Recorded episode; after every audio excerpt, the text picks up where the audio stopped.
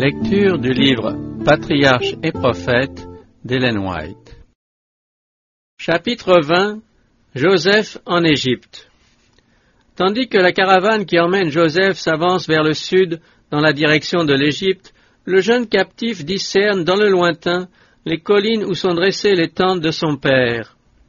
À la pensée de la solitude et de l'affliction de cet être chéri, des flots de larmes amères inondent son visage. Puis la scène atroce de Dotan repasse devant lui. Il revoit les regards haineux de ses frères. Il entend les paroles ironiques et insultantes qui ont accueilli ses cris désespérés. La pensée de l'avenir le fait frémir. Quel changement dans sa vie. De fils tendrement aimé, il va devenir un esclave dédaigné et méprisé. Seul et sans amis, quel va être son sort dans le pays étranger où on l'entraîne? Et Joseph s'abandonne tout entier à sa douleur et à son épouvante. Mais, dans sa bonté, Dieu allait faire concourir à son bonheur cette lamentable épreuve. L'affection si tendre et si ardente de son père, poussée jusqu'à la partialité et à la faiblesse, cette préférence imprudente qui avait irrité ses frères et les avait poussés à l'acte cruel qui le séparait de la maison paternelle avait influé défavorablement sur son caractère. Certains défauts avaient été encouragés dont il devait maintenant se corriger. Il devenait présomptueux et autoritaire, accoutumé à la tendresse et aux soins de son père, il était mal préparé à affronter les difficultés qui l'attendaient comme étranger et surtout comme esclave. Bientôt la pensée de Joseph s'élève vers le Dieu de son Père, qu'il a appris à aimer dès son enfance. Que de fois dans la tente de Jacob n'a-t-il pas entendu le récit de la vision de Bethel, alors qu'il quittait en fugitif le foyer paternel? Il connaît aussi les promesses faites aux patriarches et leur accomplissement. Il a appris de lui comment, en des heures de détresse, les anges de Dieu sont venus le consoler, l'instruire, le protéger. En outre, il n'ignore pas l'amour divin qui doit donner au monde un Rédempteur. Tous ces enseignements précieux affluent maintenant à la mémoire de Joseph, il a confiance que le Dieu de ses pères sera aussi le sien. Sans tarder, il se jette tout entier dans les bras de son Créateur. Il le supplie d'être son soutien au pays de l'exil. De toute son âme, vibrant d'une sainte émotion, il prend d'héroïques résolutions. En toutes circonstances, il agira comme il convient à un sujet du roi des rois. Il le servira de tout son cœur, il affrontera les plus amères épreuves avec courage, il sera fidèle dans tous ses devoirs. En quelques heures, il a appris ce que des années n'auraient pu lui enseigner autrement. Les événements d'un seul jour l'ont transformé. D'un enfant gâté, le malheur a fait de lui un homme réfléchi, vaillant et maître de soi. Arrivé en Égypte, Joseph est vendu à Potiphar, officier du Pharaon et capitaine de sa garde, au service duquel il restera dix ans, et où il va être assailli de tentations peu communes. Le culte des faux dieux va étaler sous ses yeux une pompe royale, rehaussée par la richesse et la culture de la nation la plus civilisée de la terre. Mais il conservera sa simplicité et sa fidélité envers Dieu. Ayant de tous côtés le spectacle du vice, il sera comme quelqu'un qui n'entend rien, qui ne voit rien. Il ne permettra pas à ses pensées d'errer sur des sujets défendus, et surtout il ne cachera pas ses principes pour obtenir la faveur des Égyptiens. S'il le faisait, il succomberait à la tentation. Au contraire, il n'aura pas honte de la religion de ses pères, et il ne laissera ignorer à personne qu'il adore Jéhovah. L'Éternel fut avec Joseph qui prospérait. Son maître vit que l'Éternel était avec lui et que l'Éternel faisait réussir entre ses mains tout ce qu'il entreprenait. La confiance de Potiphar, croissant de jour en jour, cet homme d'État en fit son intendant et lui confia la gérance de tous ses biens.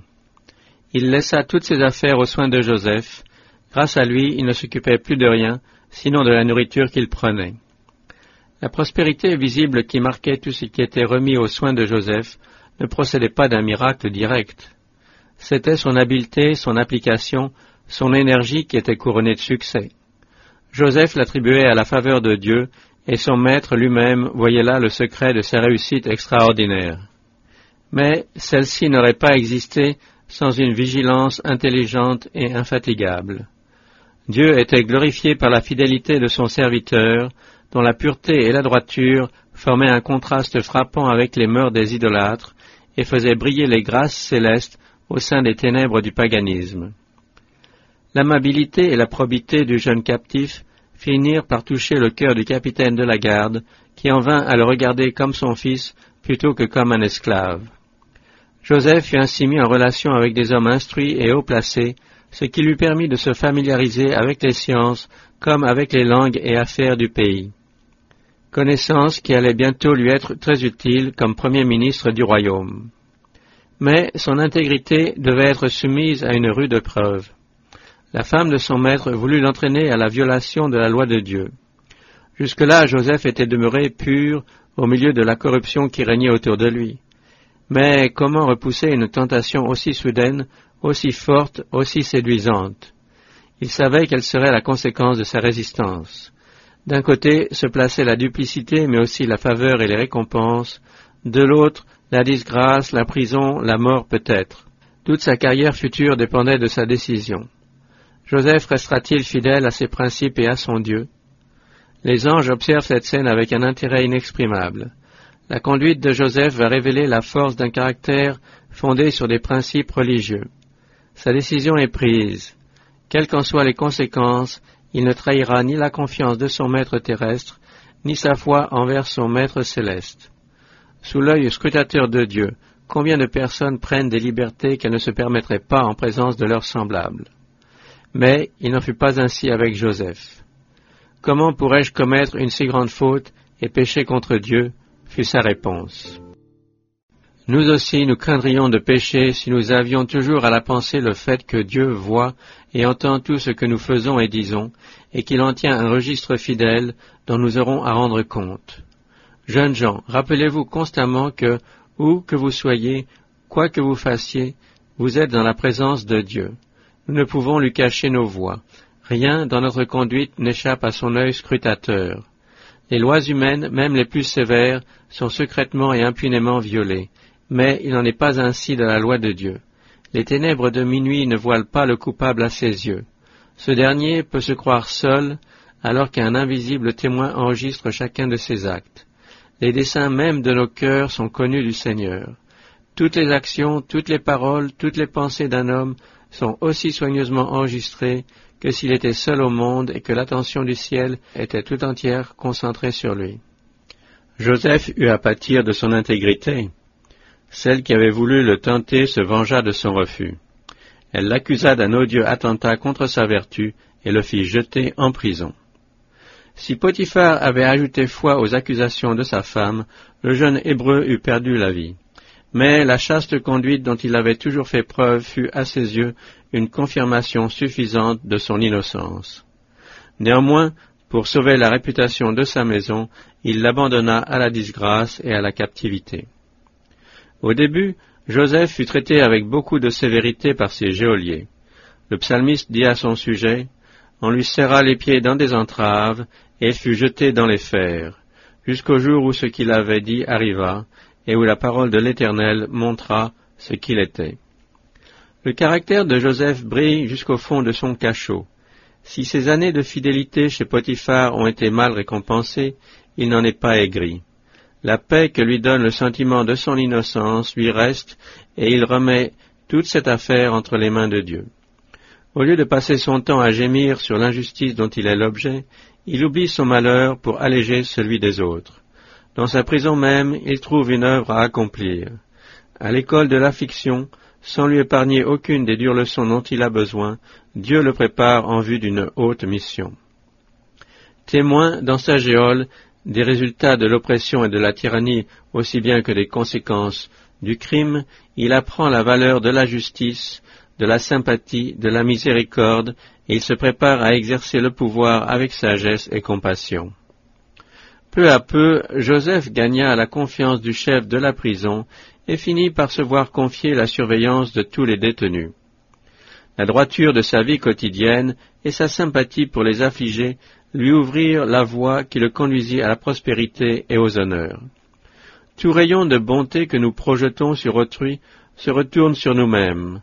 toute parole aimable et sympathique adressée aux malheureux, tout soulagement apporté aux opprimés et tout secours offert aux nécessiteux renferment en eux-mêmes leur récompense.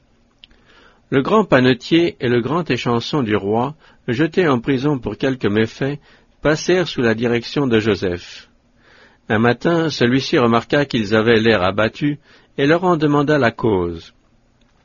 Il apprit que chacun d'eux avait eu un songe troublant dont ils auraient bien voulu connaître la signification. Les interprétations n'appartiennent pas à Dieu, leur dit Joseph. Racontez-moi vos songes, je vous prie. Après les avoir entendus, il leur en donna l'explication. Dans les trois jours, les chansons devaient être réintégrées dans sa charge et continuer de présenter la coupe au Pharaon. Quant au jeune panetier, sur l'ordre du roi, il devait être condamné et mis à mort également dans les trois jours. Dans les deux cas, l'événement vint justifier la prédiction.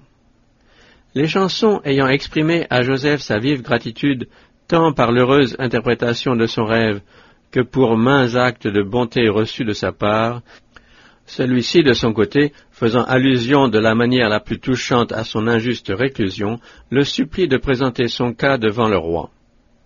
Souviens-toi de moi, lui dit-il, quand tu seras heureux, et use de bonté envers moi, je te prie. Parle de moi au Pharaon, et fais-moi sortir de cette maison.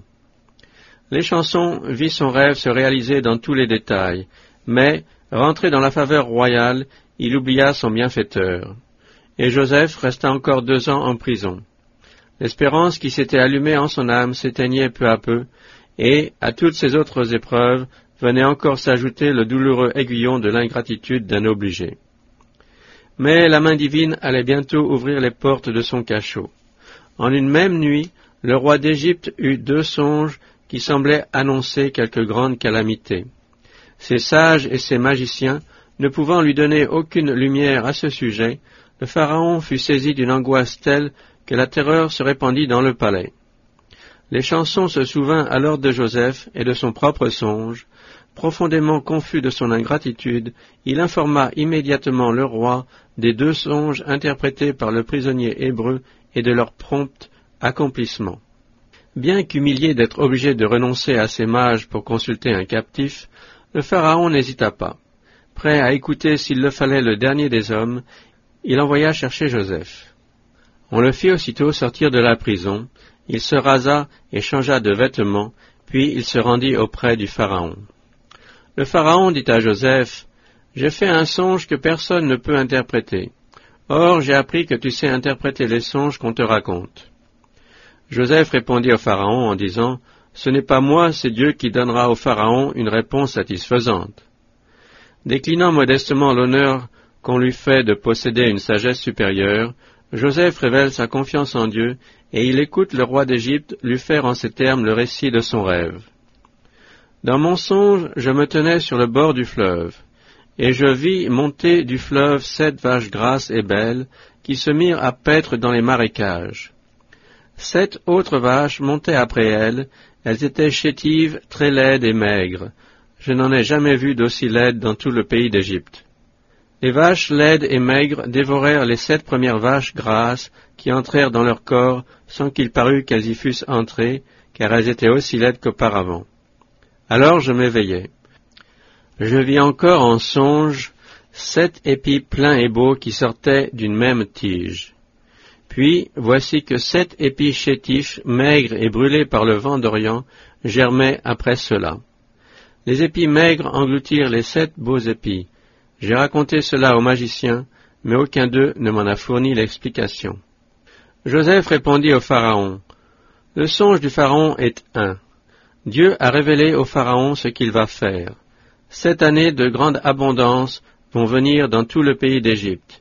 Elles seront suivies de sept années de famine qui feront oublier dans le pays d'Égypte les années d'abondance, et la famine consumera le pays, on ne reconnaîtra plus que le pays a été dans l'abondance à cause de cette famine qui viendra dans la suite, tant elle sera grande.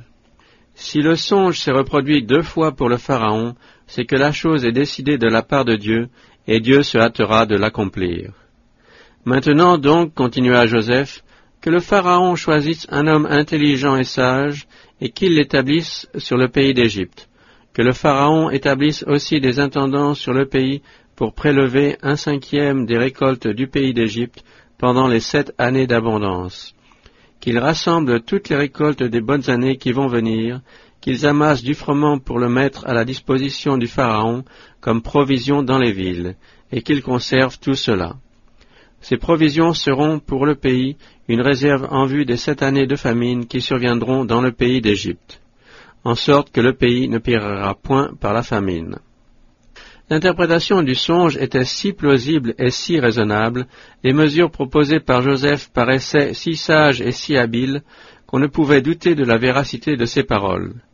Mais à qui confier l'exécution de ce plan? La vie de la nation dépendait de la sagesse de ce choix. Perplexe, le roi prit quelque temps pour réfléchir. Le grand échanson, qui avait à racheter son ingratitude passée et fait connaître au roi la sagesse et la prudence déployées par Joseph dans la direction de la prison, se répandit en louange à son sujet. Les renseignements pris par le roi prouvèrent l'exactitude de ses paroles. D'ailleurs, Joseph avait non seulement signalé le danger menaçant la nation, mais proposé les moyens d'y parer il était évident que la sagesse divine le guidait et que personne dans l'entourage du roi n'était mieux qualifié pour diriger les affaires du royaume à travers cette crise. Le fait qu'il était hébreu et esclave s'effaçait devant l'excellence de son jugement. Pourrions-nous trouver un homme pareil à celui-ci, ayant comme lui l'Esprit de Dieu? demanda le roi à son entourage. Le choix fut décidé, et le monarque adressa à Joseph, étonné, les paroles suivantes. Puisque Dieu t'a révélé tout cela, il n'y a personne qui soit aussi intelligent et aussi sage que toi. C'est toi que j'établis sur ma maison, et tout mon peuple obéira à ta parole. Le trône seul m'élèvera au-dessus de toi. Alors, présentant à Joseph les insignes de sa charge, le Pharaon ôta son anneau de sa main et le mit à la main de Joseph. Il le fit revêtir d'habits de fin lin et lui mit au cou un collier d'or il le fit monter sur le second de ses chars, et l'on criait devant lui À genoux. Il l'établit seigneur de sa maison et gouverneur de tous ses biens, pour commander en maître à ses princes et enseigner à ses anciens la sagesse. Du cachot, Joseph passait à la dignité de gouverneur de l'Égypte. Mais si elle était entourée d'honneur, cette charge n'en était pas moins hérissée de périls. Ce n'est pas sans danger qu'un homme gravit les plus hauts sommets. La tempête, qui laisse intacte l'humble fleur de la vallée, déracine l'arbre géant de la montagne. De même, des hommes restés probes dans une existence ignorée sont facilement entraînés vers l'abîme du mal par les tentations qui les assaillent lorsqu'ils sont parvenus au fait de la ferveur et de la gloire. Joseph résista à l'épreuve de la prospérité comme il avait supporté celle de l'adversité. Dans le palais des pharaons comme dans la cellule du prisonnier, il resta fidèle au Seigneur. Étranger dans un pays païen, séparé de sa famille et par conséquent des adorateurs du vrai Dieu, il continua à s'appuyer sur celui qui avait dirigé ses pas jusque-là, et il s'acquitta avec probité des devoirs de sa charge. Grâce à lui, le Dieu du ciel fut révélé aux rois et aux grands du pays, qui, tout en persistant dans leur idolâtrie, apprirent à respecter les principes glorifiés par la vie et le caractère du serviteur de Jéhovah. Et si l'on veut savoir comment Joseph fut à même de donner un si bel exemple de fermeté, de caractère, de sagesse et de droiture, la réponse n'est pas difficile. Il avait appris dans sa jeunesse à suivre le devoir plutôt que l'inclination. C'est la fidélité, la foi naïve et la noblesse de cœur de l'adolescent qui expliquent les fruits de son âge mûr. Une vie pure et simple avait favorisé l'épanouissement de ses forces physiques et intellectuelles. La communion avec Dieu par l'intermédiaire de ses œuvres et par la contemplation des vérités sublimes confiées aux héritiers de la foi avait élevé et ennobli sa nature spirituelle. Elle avait élargi et fortifié son intelligence comme aucune autre étude n'aurait pu le faire. Le fidèle accomplissement du devoir dans toutes les phases de sa vie de la plus humble à la plus élevée, avait porté chacune de ses facultés à son plus haut degré de développement. Un caractère noble et droit est le résultat d'une vie conforme à la volonté de Dieu. La crainte du Seigneur, voilà la sagesse, se détourner du mal, Voilà l'intelligence. Peu de personnes comprennent l'influence des petites choses sur le développement du caractère. Rien de ce qui doit nous occuper n'est réellement petit. Les circonstances variées que nous traversons de jour en jour ont pour but de mettre notre fidélité à l'épreuve et de nous qualifier pour des situations plus élevées. Par la stricte adhésion aux principes dans les affaires ordinaires de la vie, l'esprit s'accoutume à placer le devoir au-dessus du plaisir et de l'inclination. Un esprit ainsi discipliné n'oscille pas entre le bien et le mal comme le roseau agité par le vent. Il est fidèle au devoir par habitude de probité et de véracité. C'est par l'honnêteté dans les petites choses qu'on acquiert la force d'être fidèle dans les grandes. Un caractère droit a plus de valeur que l'or d'Ophir. Sans ce précieux apanage, nul ne peut parvenir à une distinction honorable. Mais le caractère ne s'hérite pas. Il ne s'achète pas non plus. L'excellence morale et les délicates facultés de l'intelligence ne sont pas le résultat du hasard. Sans culture, les dons les plus rares restent stériles. L'acquisition d'un beau caractère est le produit d'efforts bien dirigés et persévérants. C'est l'œuvre d'une vie entière. Dieu donne les occasions, le succès dépend de l'usage qu'on en fait.